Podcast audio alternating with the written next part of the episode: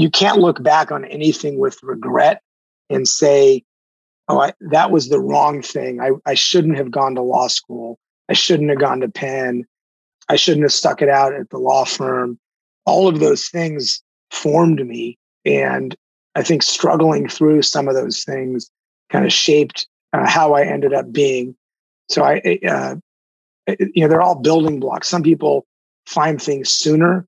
So had I figured out some of these things about my personality and what was going to make me happy at, earlier on, maybe I'd be better off, or I'd be that much farther ahead. But it, it's kind of irrelevant. I mean, you are where you are, and, and it's because of where you've been, whether that was right or wrong.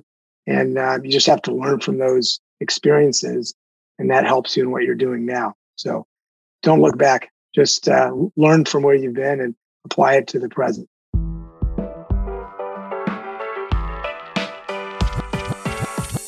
Welcome to the Edge of Excellence podcast. This show is for current and aspiring leaders that are dedicated to showing up every day in their lives with excellence.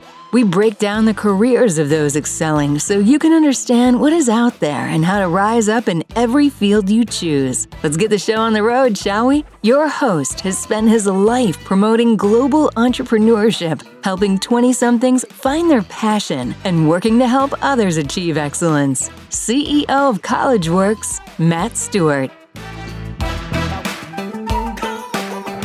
Welcome to the Edge of Excellence podcast. On today's show, we've got Danny Sonenshine, C E O and founder of Far West Restaurants, a company that operates Wingstop and Dunkin' Donuts all over California.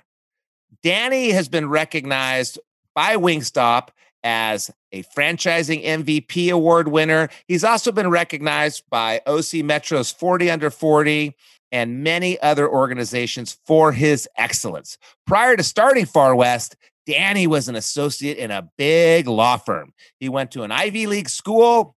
He got the great job in law. And one day he decided that wasn't for him, and he had to reinvent his career.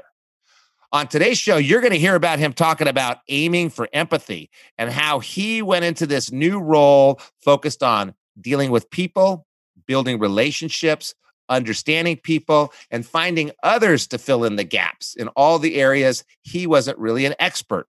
He'll talk to you about creating an environment for yourself that's supportive, whether it's at school, in your job, but definitely keeping yourself open-minded and optimistic when dealing with your friends and family who are trying to support you.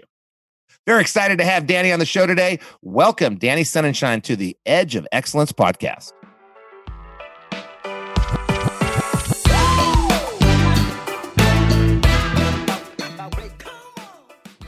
Danny Sonenshine, welcome to the show and welcome to the Edge of Excellence. How are you doing today? I'm doing great, Matt. Really happy to be here with you. I really appreciate you making time. I really appreciate you helping me fulfill my mission. I really appreciate your generosity as always. Thank you very much. Absolutely. Anything to help you, Matt. All right. Well, we're going to start off today like we always start off. It's different every time I ask anybody. So I'd like to know, and the listeners would like to know, what is your definition of excellence? I went to a very small boarding school up in Ojai. And uh, in our high school song had this phrase that I've always tried to live by, and it's to do the best work in the world you can do until the best you can do is all done. What that means to me, it's not the best work in an objective sense, comparing yourself to others, but the best work only you can do because there's only one of you. And it's in all areas of your life, work, family, and friends. And it doesn't mean being perfect in any area. But but given your own limitations, uh, it's trying to do the best work you can. And uh, I think if you do that, you'll achieve whatever excellence means to you. Interesting that you left two of the F's off. So family, check. Friends, check. Work, there's an F word for that. I don't remember what it is. You missed fitness and faith. And I got to say, Danny, you and I have been friends for a while. I just had Darren Anderson. We just recorded a podcast with him. I didn't say this on the podcast, but I run the Strava when I mountain bike. And when I'm done with my hardest ride, when I go the fastest, I look and Darren's beat me. And I didn't realize, I think he's number five in the world for uh, uh, triathlete, triathletes over forty or something. So now I know why he was beating me, but I also see you on the Strava every time. So you've got excellence in fitness and you've got excellence in faith. And we're going to sit here today and we're going to talk about how the hell does someone that wants to be a lawyer end up running a giant restaurant chain? We're going to get to that, but that's not why you and I are friends. We're not friends because you and I run businesses. We're not friends because uh, we're both C E Os. We're friends because we went to Germany to go race Porsches and you took us to a camp to broaden our horizons. We're friends because you and I align on the fitness and the faith as much as we do on the friends and the family and the work. So when you say best in the world until the work is done, how does that apply to your faith and what you do uh, to promote causes of your faith?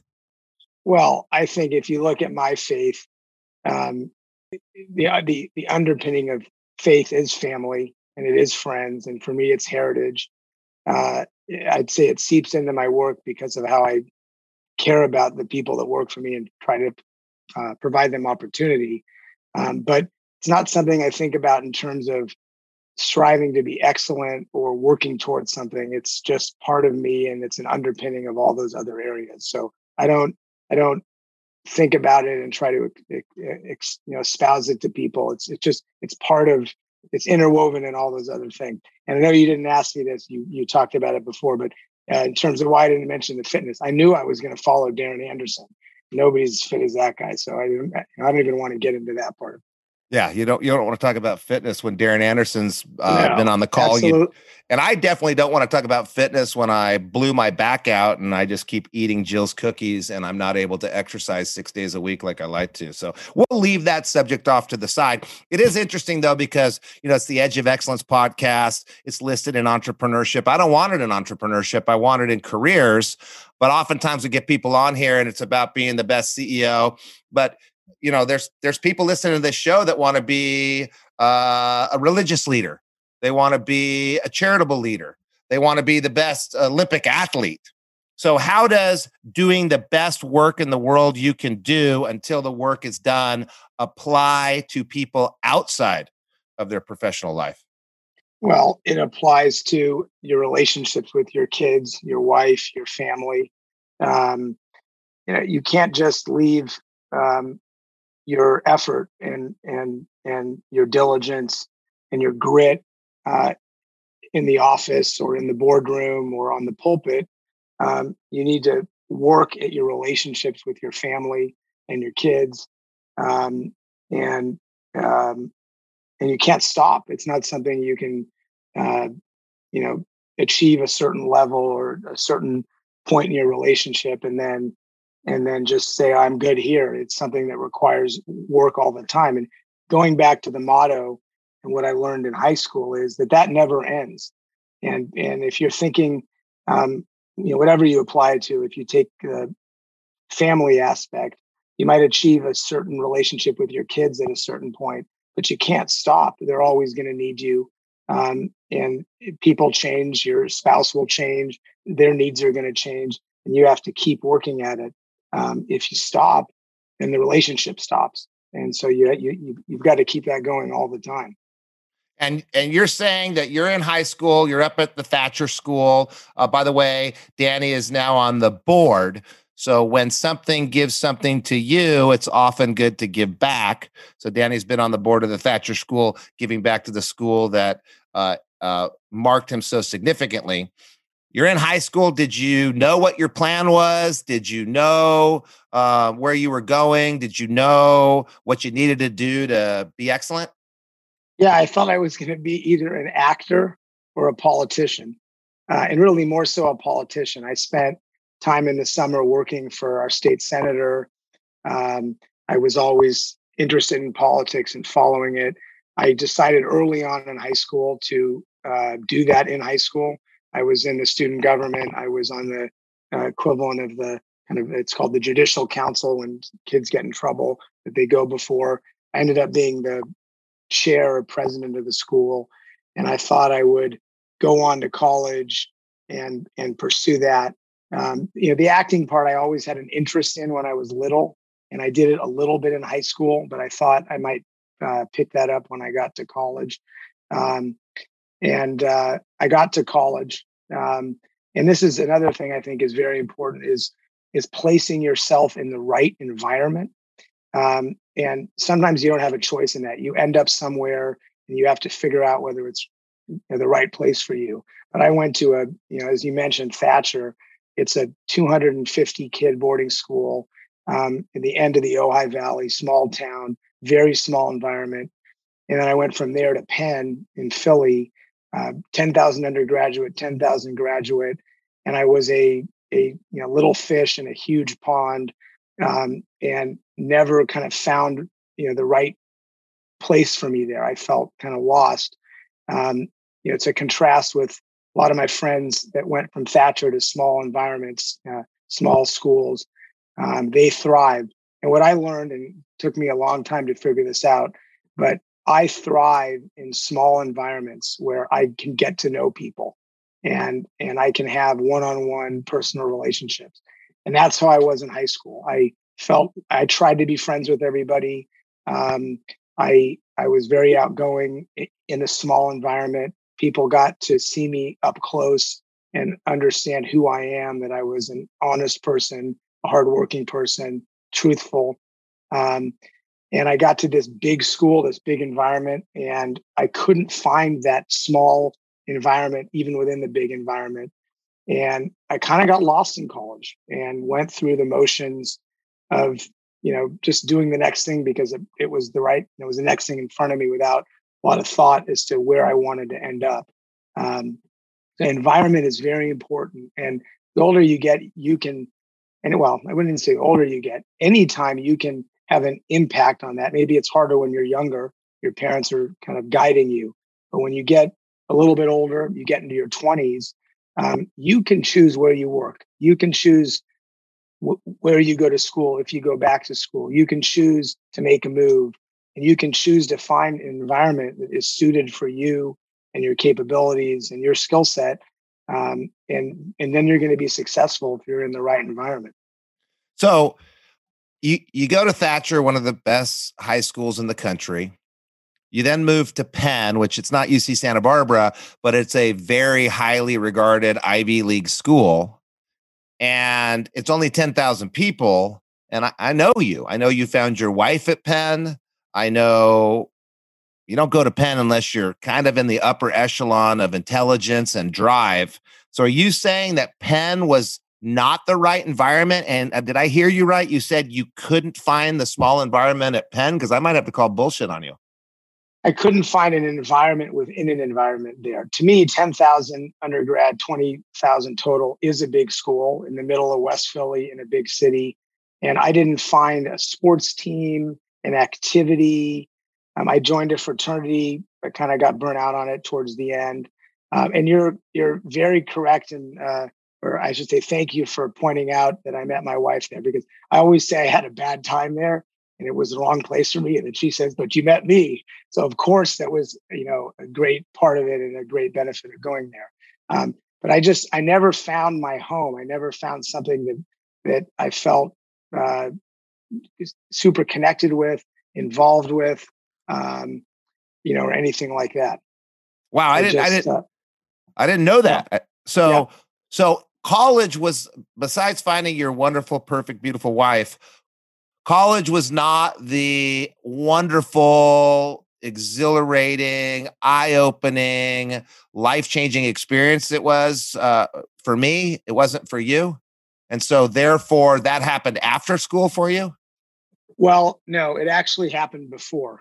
Um, and I think that's part of that. That's another reason why Penn wasn't, uh, or I should say college wasn't the, the great experience that it is for other people. I kind of had that in high school, and I made five or six lifelong, you know, best friends. I just was texting them earlier today.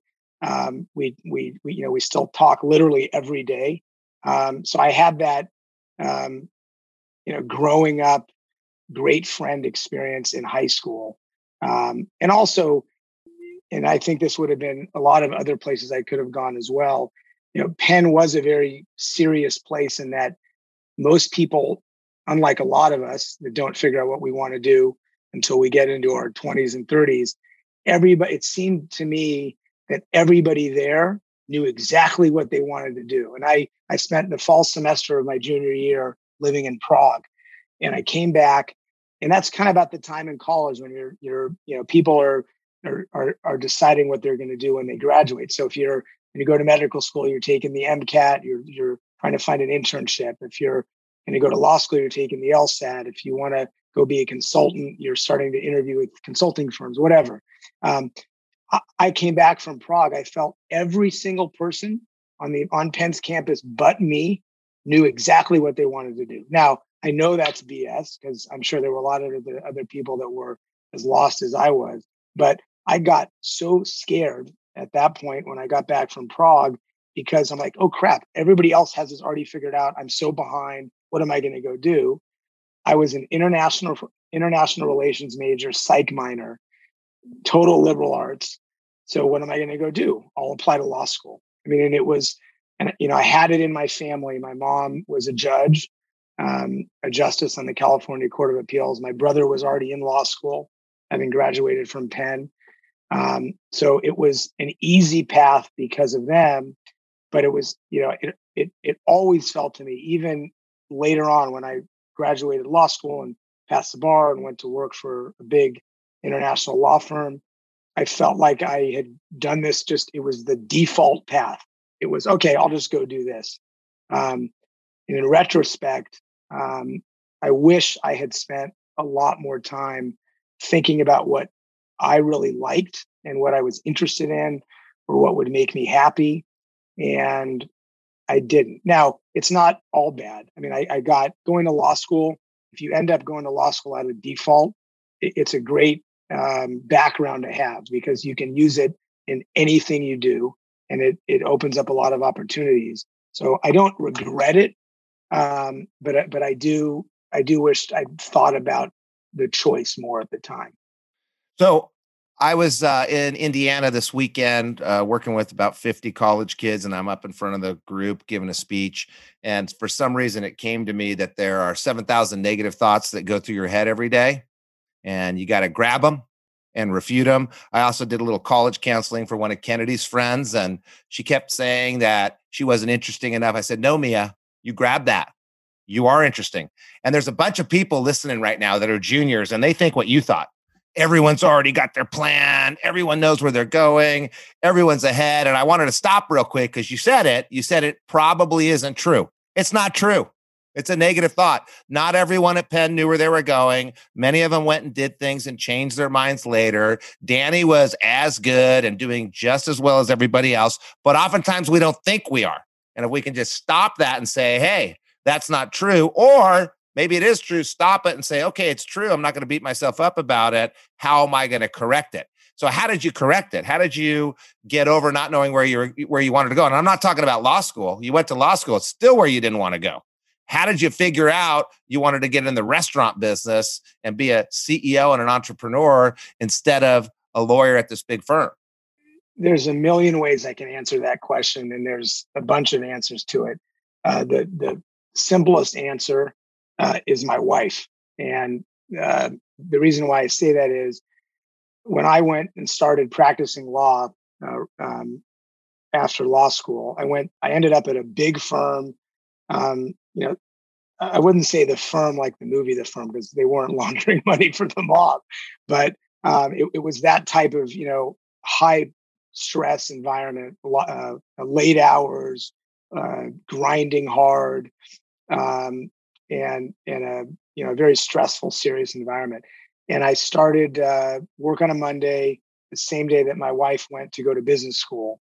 And uh, the end of that week, um, I came home. Usually, you know, she had an easier schedule. She was home before me. Dinner was made. It was a, it was a Friday night. We were living in an apartment up in L A. I was commuting from Orange County. And I, I can, I can picture this still. I mean, exactly. I walk in the door and she says, "So how was it?" You know, kind of meeting the week. And, and without thinking, and this is five days into practicing law, I said, I hate it. I hate it. I hate, I hated every day I went to work this week. I don't enjoy this. I can't believe I'm going to do this for my career. And without missing a beat, and this was when um, I started working, she had gone back to school. So we were, you know, you know, supporting her through school. First thing out of her mouth was quit. And I said, I can't quit. I just took the bar. You just started grad school. Um, this is what I'm supposed to do. I, I I can't. What would I go do? And she and and and she said, "You'll find something else. You'll find something that makes you happy." I mean, and, and this is this is absolutely what happened. That was the fall of ninety-eight. I didn't leave the law firm until January of oh four, and it was not every day, not every week, but at least once a month. My wife Carrie would say, "When are you going to leave? What are you going to do? When are you going to leave? You don't like this. Why are you doing this?" And even I, I started out as a litigator.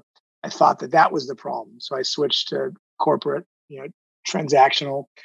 And I I, I, I grinded it out. I, I didn't like it. Um, and it was literally every day. Now, I am super lucky. Um, I have um, amazing parents that are that have had that are not only amazing parents and, and great people and great as a parent, but uh, but both extremely successful and great examples and full of ideas. Um, so even my mom, who was a, a lawyer and then a judge and then a justice, very respected in California in legal circles, she even said I should leave. And my dad had a business for many years that did um, kitchens, uh, big industrial kitchens and restaurant design, and he had had that business for thirty years, sold it, and just became an investor and, and invested a lot in the restaurant space. And he ended up investing in a concept out of Texas called Wingstop. Um, he and a group bought it from its founder. And this coincided with the kind of the tail end of my legal career when I really started uh, to think about going to do something. So about a year before I left, um, I finally, and it wasn't a moment where I just, I said, all right, I'm going to go do this now. It just gradually built up over time. I finally said, all right, I need to go find something else. And I did spend about a year having breakfast with people, talking to people, uh, my friends, my parents' friends, my brother's friends, kind of in a whole bunch of different sectors. Um, and given my dad's experience in the food sector, Um, I, I, I kind of started to gravitate towards that. And then with his involvement with Wingstop, learned about the brand and did the research and put a business plan together, decided to buy a territory and open.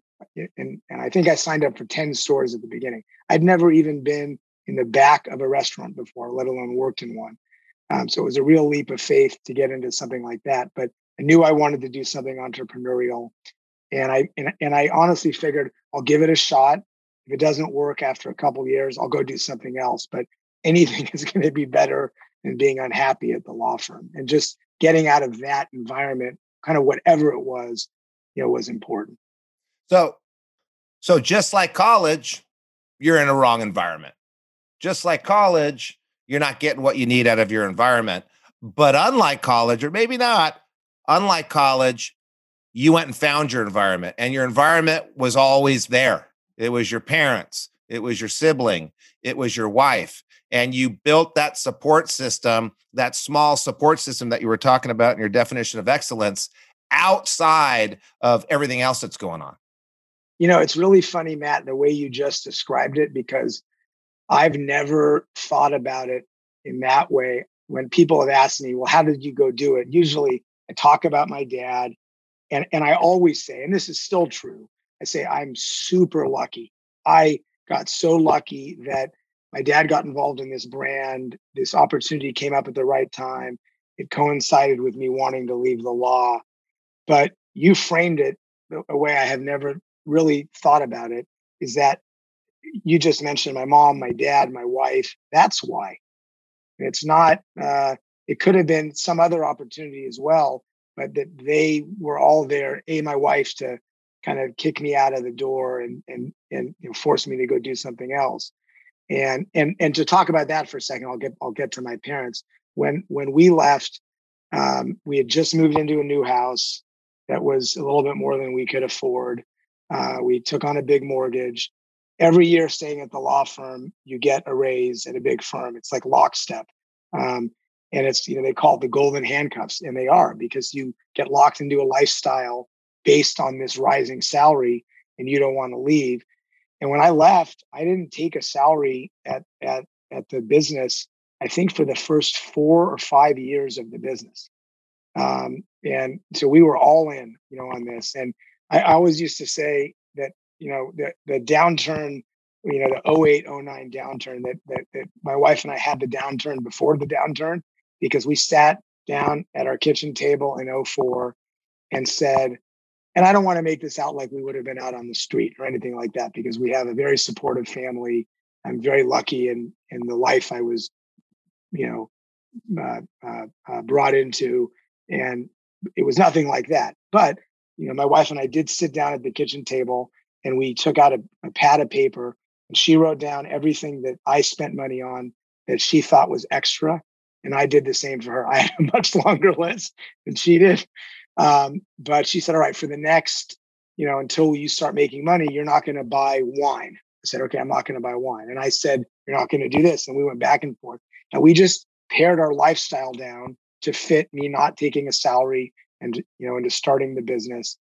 Um, so she was a huge catalyst in getting me out the door, you know, and taking the plunge, but also being there to support me, that, you know, saying this is okay financially for us and we'll be fine. And then in terms of my parents, um, it was the, I'll, I'll say with my mom, it was the lifelong example of her taking risks and doing new things. My mom went from starting her own law firm right out of law school as a woman lawyer in nineteen seventy to being the youngest person ever on the California Court of Appeals, to starting an investment bank and selling it with my brother. So she's constantly taken risks and done new things. And then I had my dad's example of starting a business in his mid twenties and growing it, um, you know, to actually giving me this idea to get involved in Wingstop. So I did have an amazing support group.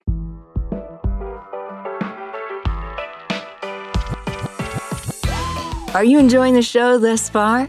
We go through so many resources and links with this podcast, it's tough to keep up. I get it. That's why Matt and the rest of the team put together the Edge of Excellence bundle. In it, you'll find different tools that relate to overarching themes and topics of the show. Things like DISC assessment tools, time management strategies and tactics, stress and anxiety management tools, exclusive videos and episodes from this podcast that is not released anywhere else, and so much more. The best part? As a valued listener of the show, you can access the Edge of Excellence bundle one hundred percent for free of charge. That's right, for simply being awesome and tuning in. To get access, all you have to do is go to www.collegeworks.com slash podcast and fill out the short form there for us to get the bundle over to you. Once again, it's www.collegeworks.com slash podcast. Now, back to the show. Yeah, and I also think it's beyond the environment in another way, Danny. And, uh, you know, there's a lot of people on this call that are listening that have the supportive family that you have or the supportive family that I have, but they don't listen.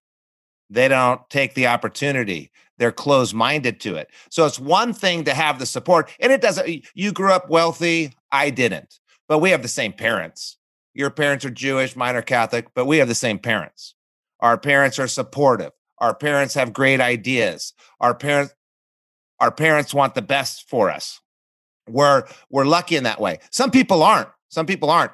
But maybe there's a friend's parent. Maybe there's a teacher. Maybe there's a coworker. Maybe there's someone you could have ignored uh, that open-mindedness, or you could have ignored those ideas. You could have ignored that support. You could have said, no, no, no, I don't want to do it. But you were open-minded and optimistic.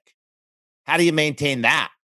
Well, I think beyond your your your your family and your spouse, um, you know, I I sought out people right when I was getting into the industry that I still call when I need help and support. Um, so it's important to seek those people out, obviously, when you're getting into something. But in order to be successful and happy once you get into it, um, especially in the field that you choose, it's important to go out and find those mentors.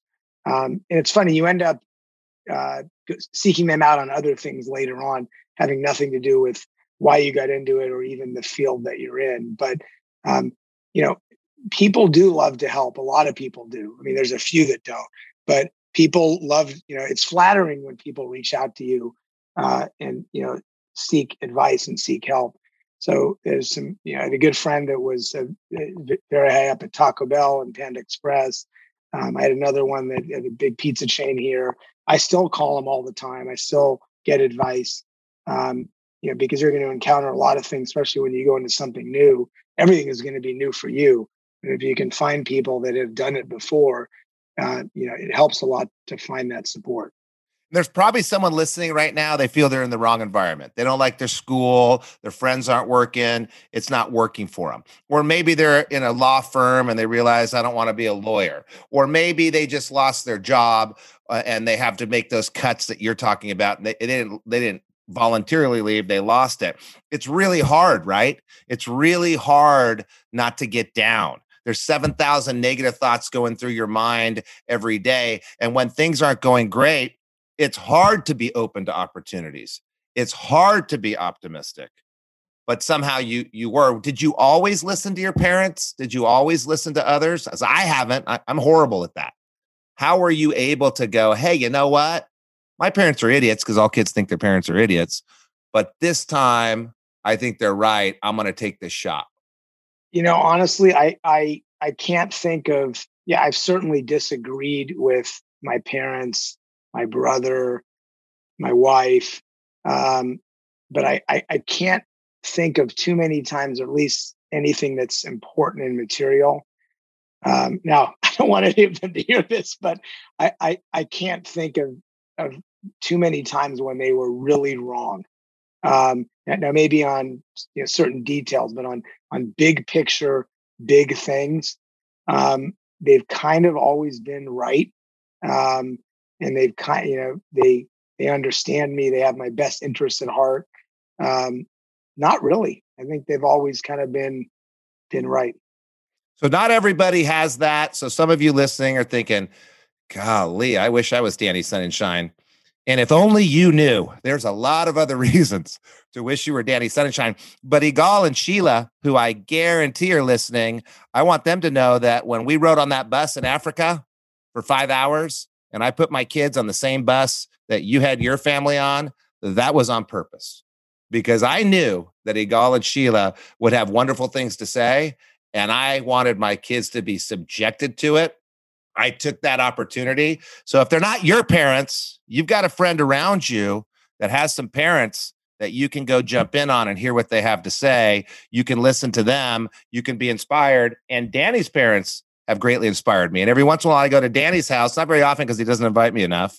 And I walk around with his dad and we look at his artwork and he explains his stories to me. And I leave inspired and I leave motivated. Not my dad. My dad's great too. Someone else's. So look for the opportunities, be open-minded, be optimistic. It's hard, but Danny, you're, you're a happy guy. It's not that hard for you. Do you have tools though that keep you open-minded, keep you optimistic, that maybe you've been using all this time to make these really tough decisions and not freak out about leaving a high-paying job and starting a business? I have some tools on how I live, which I think relate to that. Um, and I think they lead me to be open-minded. Um, I, yeah, I believe uh, a lot in trying to understand the people around you and to try to be empathetic. I don't always do the, the best job at it, but Um, especially in, in a business environment, especially when you have people working for you. And I realize everybody I'm talking to or the, you know, the, the people that are listening to this podcast might be reversed. You might be working somewhere, um, but the same kind of logic, you know, you know, impl- uh, you know is implied. Um, you have no idea what's going on in somebody else's head. You don't know what's going on with their family. You don't know what may be happening to them. Um, and You know, we can be quick to judge and quick to react when when somebody doesn't act the way we want or do the thing that we want. Um, but you have no idea what they're going through. And I, I do. I always remember the R E M song. This might be too young for some of you, but uh, everybody hurts. Everybody hurts. You know, everybody hurts. Everybody has something inside them that is, that might be a struggle for them, that might be difficult. Um, and you got to be empathetic with them. Um, and, and, and you're going to develop such great relationships with those people, um, that, that are going to ground you and that are going to help you. And you're going to be successful in what you're doing with them because you understand them. And so it's, uh, you know, uh, moving forward with empathy, I think, is very important. Yeah, that's E Q. That's the foundation of E Q. Think, look for what what you can like. Look for what you can sympathize with, and know deep down inside, we don't have the same background. We don't have the same upbringing. We haven't had the same day, so we don't know what's going on. Be optimistic. Yeah, and everybody has had, you know, some people less than others, but um, I guarantee you, if you sit down with somebody and talk to them long enough, you're gonna you're gonna you're, you're gonna hear something from their past that they struggled with, that they had difficulty with. Um, I had a lot of learning problems uh, before I got to high school. Um, you know, that was uh, finally culminated in, in me being diagnosed with A D D, um, and I was kind of you know on the cusp of that when the people didn't know what it was. Um, big struggle with me, you know, for me early on that I had to overcome. Um, I did, you know, thankfully, but uh, everybody has something like that, uh, maybe to a different degree. Um, and you know, being able to understand that, I think, is gonna is gonna be critical for you. And it doesn't matter. It doesn't matter if you grew up with a silver spoon and all the opportunities and someone dressed you every day and did your hair for you every day and you had a cush life, or you grew up in India with no opportunities. I mean, it, it's it just doesn't matter. You have to deal with the cards that you're dealt. You have to overcome what you have to overcome. And if your life's been pretty cush, one day you'll have something. So you either get it in the beginning or you get it in the end. And I'm not being insensitive um, at all. I'm being realistic. It doesn't matter. You got to do what you got to do. Absolutely. So I just want to talk for a second about what you do. So you went to law school. Oh, by the way, I, I, I'm sure you know this. My goal was to be a politician. My goal was to be a lawyer. I have a poli-sci and history degree because I knew that that's what you were supposed to do. The only reason I got into business was because I did an internship to help me become a law partner. That was my whole plan. And just like you, I don't think I would have loved law because I can't handle the exact exactness of it. I can't handle the rules and regulations of a law profession. And I would have gone crazy. So we, we started off on the same path. We ended up in a similar path, but in a different world. Well, let me, yeah, uh, let me interrupt. I, I, I wasn't uh, good at being a lawyer. I couldn't stay being a lawyer. I was probably okay. I couldn't handle the confrontation of it.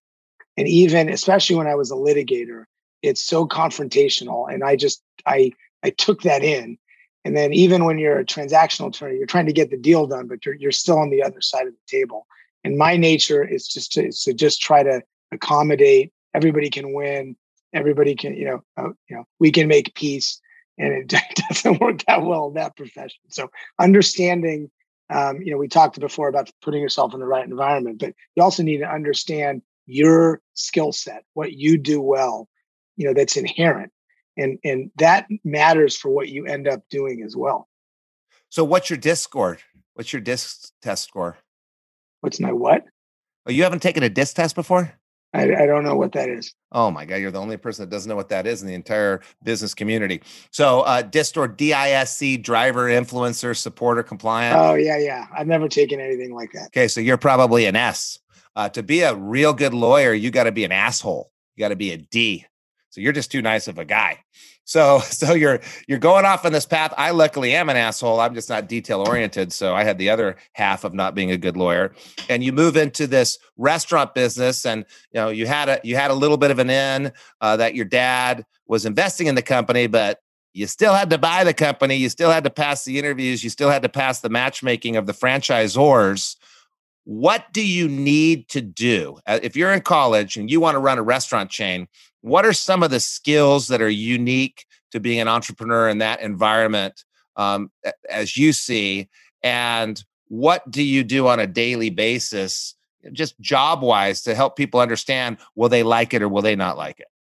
Well, I used to think when I started and was intimidated by everybody around me that in order to be a good uh, business person and run any business, you know, it could be a software business, a restaurant business, engineering firm like your guest, Darren, um, that you needed to know finance, accounting, marketing, um, you, and that you needed to have training in that. And for the first however many years, I always felt a little bit insecure and deficient, um, especially when I would get in conversations with people and they would start throwing around terms I didn't understand. Uh, when I was talking to the bank and trying to negotiate, and I, you know, I may not understand exactly what they were saying. And then I realized after a while that none of that, that none of that really matters, because you can surround yourself with people to help you with all that. Um, you know, for me, it's pretty simple. You have to be able to take risks. You have to be inquisitive. You have to be able to grind and work hard. You have to deal with failure. You're going to have a ton of failure. Um, and, you know, this that, this idea that we all have now, you know, a lot of it because of you know, tech startups and I P Os, and it's going to be a get rich quick. You're going to start this thing and in two years it's going to be at this and you're going to strike it rich. Um, that does happen, but it's small fraction of what happens. If things take time, you have stumbles, you have falls, you have to get back up. I know it's cliche, but you're going to have failure. Um, but the most important thing, um, and you don't need any training for this. Um, you just need to be good at, at, at managing employees and dealing with people and being personable and getting to know people and listening to them. You talked before about emotional I Q. That's what I think emotional I Q is. And um, I don't often like to toot my own horn. I will say, of all the attributes that I need to be a successful business person, it's my ability to get to know people and relate to them. Um, I've developed great friends um, kind of at all levels of my business. People I deal with um, at our franchisor Wingstop, people I deal with um, at our private equity company that recently invested in us, my long-term employees, um, kind of everybody I deal with in my orbit. I, I, I've made friendships. I have really strong friendships. I call them to talk about things that aren't work-related. Um, so it's just, uh, you know, any organization you end up running as a business person, it's it's all about the relationships. It's all about the people. Everything else, you don't don't worry about. You don't know how to read a balance sheet, um, or you don't know some financing term. Um, you can get help with that. You can learn enough to, to you know to manage it. But um, you know, the most important thing is how you deal with people. So you find people to fill in the gaps. You work really hard. You take risks. You don't let the failures drag you down to where you're incapacitated. You get over them and you move on. And it comes down to being able to deal with people, get to know people. And when I think of you and I think about that, that's who you are. You love people. You love getting to know people. You love lifting people up. I asked you what would be a win in this podcast. You said nothing. I'm just doing this to help out. You don't care. It's always palm down giving. What if someone's not a people person? Like I think about Bill Gates. He's not a people person. I think about Steve Jobs. He wasn't a people person. So how were they able to, you know, have the same role as you in a different industry um, without having that skill set that you think is the cornerstone for your success? Well, I think you're going to end up, I think you have interviewed and you're going to interview a lot of people on this podcast. I mean, I happen to know very well the person you just interviewed, Darren, that we keep talking about, the fittest man in the world. He and I are completely different. Um, he has his own way of dealing with people that works. Um, you know, I, but everybody's going to have a different way of doing it. You need to figure out your own way. And I think, um, it's kind of one of the reasons why I was excited to come on the podcast is because I think after you get done doing this and however many dozens, not hundreds of people you talk to, you're going to have a treasure trove of examples that people can listen to. And maybe there's somebody who listens to mine and says, yeah, that's kind of like me. And so this is the way I need to do it. So, you know, I, I haven't studied Bill Gates or, you know, those guys enough uh, to, you know, to totally answer that question. Um, but it's just another example that works. And there's many different ways of, of being, you know, being successful running a business. Yeah. So you found your strength, maybe your strength. Yeah. And then you leveraged it. Yeah. I, yeah. I think that's fair. All right. And, and, you know, it's, it's not something I, I realized at the beginning. Um, obviously it's with the benefit of hindsight, looking back on how I did it. But I, I and, you know, the reason why I brought up all this stuff about uh, things you may think you need, but you don't, because when you, at the beginning, you don't know that you don't need them. So I was convinced for many years um, that I needed to have a finance background. I even after the business got going and we were actually starting to do well, I went on this kick for a long time. I was talking to my dad, talking to my brother, and talking to my wife about, oh, I need to go back to business school, because, you know, I joined a b- business group and I'd get in these meetings and I felt like I was the only idiot in the room because I didn't know what half of them were talking about. And then once I really got to know them, you know, a lot of people don't know a lot of things and they only know some things. And there's different ways of doing things. And to my, you know, to the credit of my dad and brother, they said, they're, you know, and my wife, because she'd gone to business school, they said, you're, you're doing it. You're getting your M B A and running your business. You don't need another degree. Um, so yeah, that was a good perspective. Yeah. You, you have a great support structure. Not everybody does. You have a great support structure, and basically you just keep doing it. You just keep going. So I got two more questions for you. Uh, one, one of my favorites. What sacrifices did you make when you're young that you don't regret at all because they helped you end up where you are? Well, so many things we've talked about today. I, I um, that I put myself in environments that weren't right, or I, I think looking back, I did the wrong thing. Um, you can't look back on anything with regret and say, oh, I, that was the wrong thing. I, I shouldn't have gone to law school. I shouldn't have gone to Penn. Um, I shouldn't have stuck it out at the law firm. All of those things formed me. Um, and uh, I think struggling through some of those things kind of shaped uh, how I ended up being. Um, so I, uh, you know, they're all building blocks. Some people find things sooner. So had I figured out some of these things about my personality and what was going to make me happy earlier on, maybe I'd be better off, or I'd be that much farther ahead. Um, but it, it's kind of irrelevant. I mean, you you you are where you are, and, and, and it's because of where you've been, whether that was right or wrong. And uh, you just have to learn from those experiences, and that helps you in what you're doing now. So don't look back. Just uh, learn from where you've been and apply it to the present. Yeah, there, I, I've had some painful moments in my life. You know, I lost all of our money, had to put my house on the market. It was a really tough three years from two thousand seven to two thousand, well, four years till two thousand ten. I wouldn't go back and not lose all my money. I mean, it was horrible at the time. It really caused damage in my family, emotionally for my wife especially, but it made us who, who we are. I was watching an interview the other day from our CollegeWorks business, and there was a young woman on there that's been in five foster homes in high school. And I called up the, the person that was interviewed. I watched the recordings. I, I called up. I said, we have to hire that person. She's going to be the best person in the company. And I think of, you know, a person we know that started a skateboard company that was kicked out of his house at uh, in tenth grade and had the largest skateboard company in the world. A friend of ours who grew up in Africa and had to defend his family from their abusive father, got hit in the head with an axe handle and become one of the greatest uh, bankers of all time. Um, those people wouldn't, I mean, really painful occurrences they had. People listening have had pain.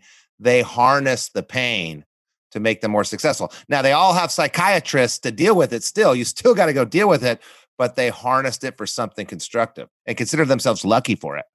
We can do a whole nother podcast on Danny Sonenshine pre-high school, which we haven't touched on too much. I was kicked out of school in seventh grade. I had horrible behavioral problems because of A D D. I had a really bad stutter. Um, and, uh, you know, my favorite part of telling that is I ended up, the school I was kicked out of ended up being the president of the board of the school after sending my kids there. And I, I, I, I, every day I walked into a board meeting and I would talk about it all the time. It kind of became my little shtick, but I relished in the fact that I had gone back there and shown them that, you know, that wasn't me or I evolved or whatever. Um, so, um, you know, we all have those things that now, you know, to different degrees. And some of the people you mentioned had really, you know, tough times.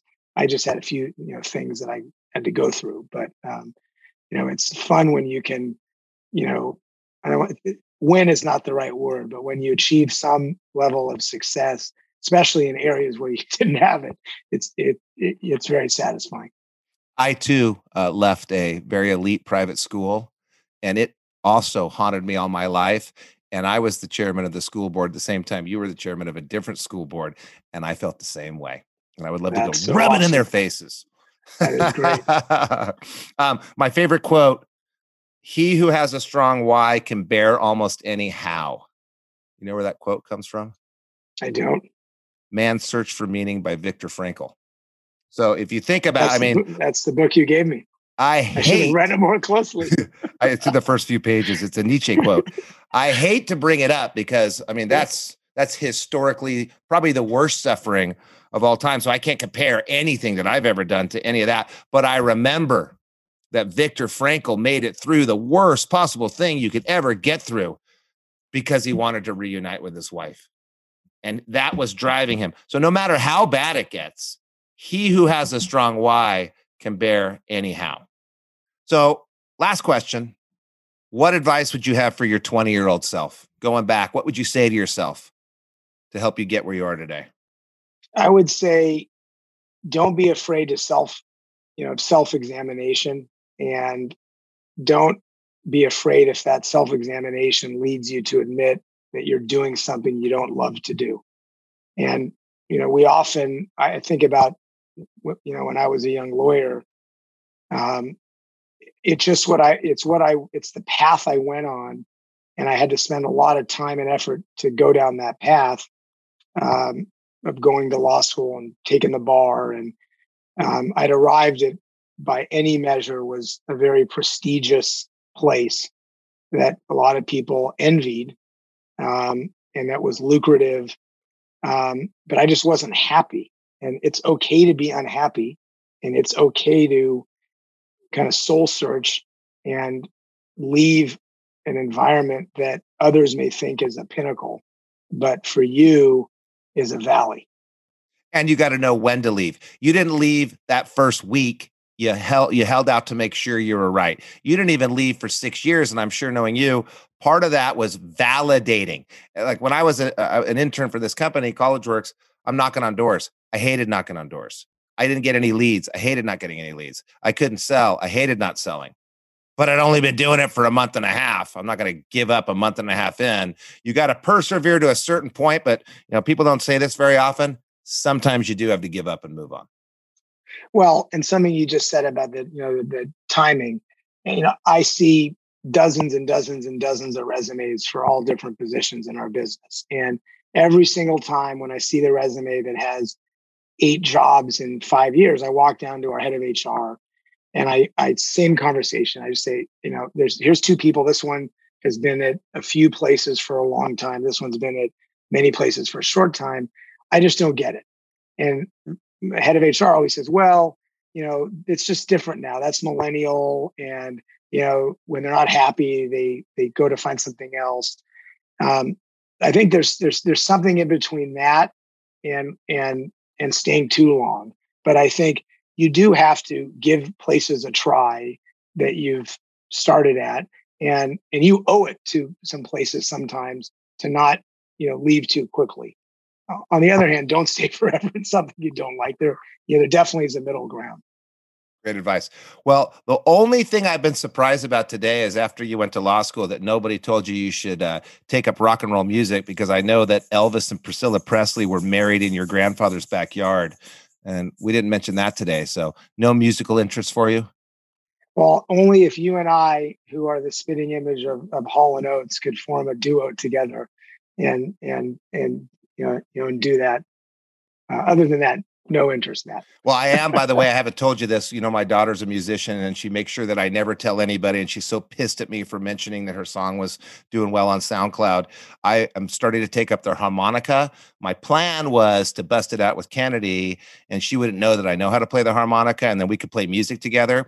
But she's made it very clear that she wants nothing from me. It's not my music. I'm an ass for even knowing that she writes songs. So I'm going to take you up on that offer, except you got to play the guitar. I'm going to bust out the harmonica. Monica. If you do that, I'll learn the guitar. Absolutely. Perfect. Well, Danny Sonenshine, C E O of Far West Restaurants, available to be reached at far west restaurants dot com. If you want to uh, look at being employed by Danny or working in that industry, figuring it out. I really appreciate you coming on the show. I really appreciate your willingness to support me, helping these uh, young people figure out how to be like you. Thank you very much for making it on the show today. Well, Matt, I want to say what a thrill it was to be here. I'm, you know, you and I have become great friends. I'm so proud of what you do to help people. And I'm so proud to be associated with this because I know you've dedicated yourself, not only in your business, but in this podcast, to helping people on their path. And um, I couldn't be more thrilled to have done this with you, Matt. So thank you.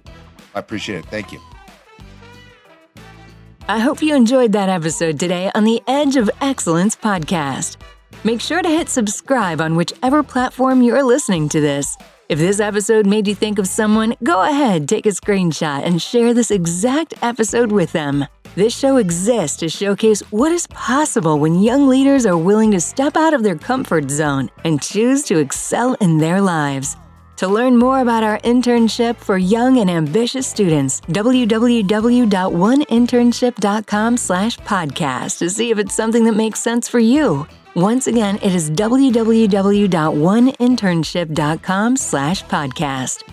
Let this be a reminder for you to live on the edge of excellence in your business and life. See you next time.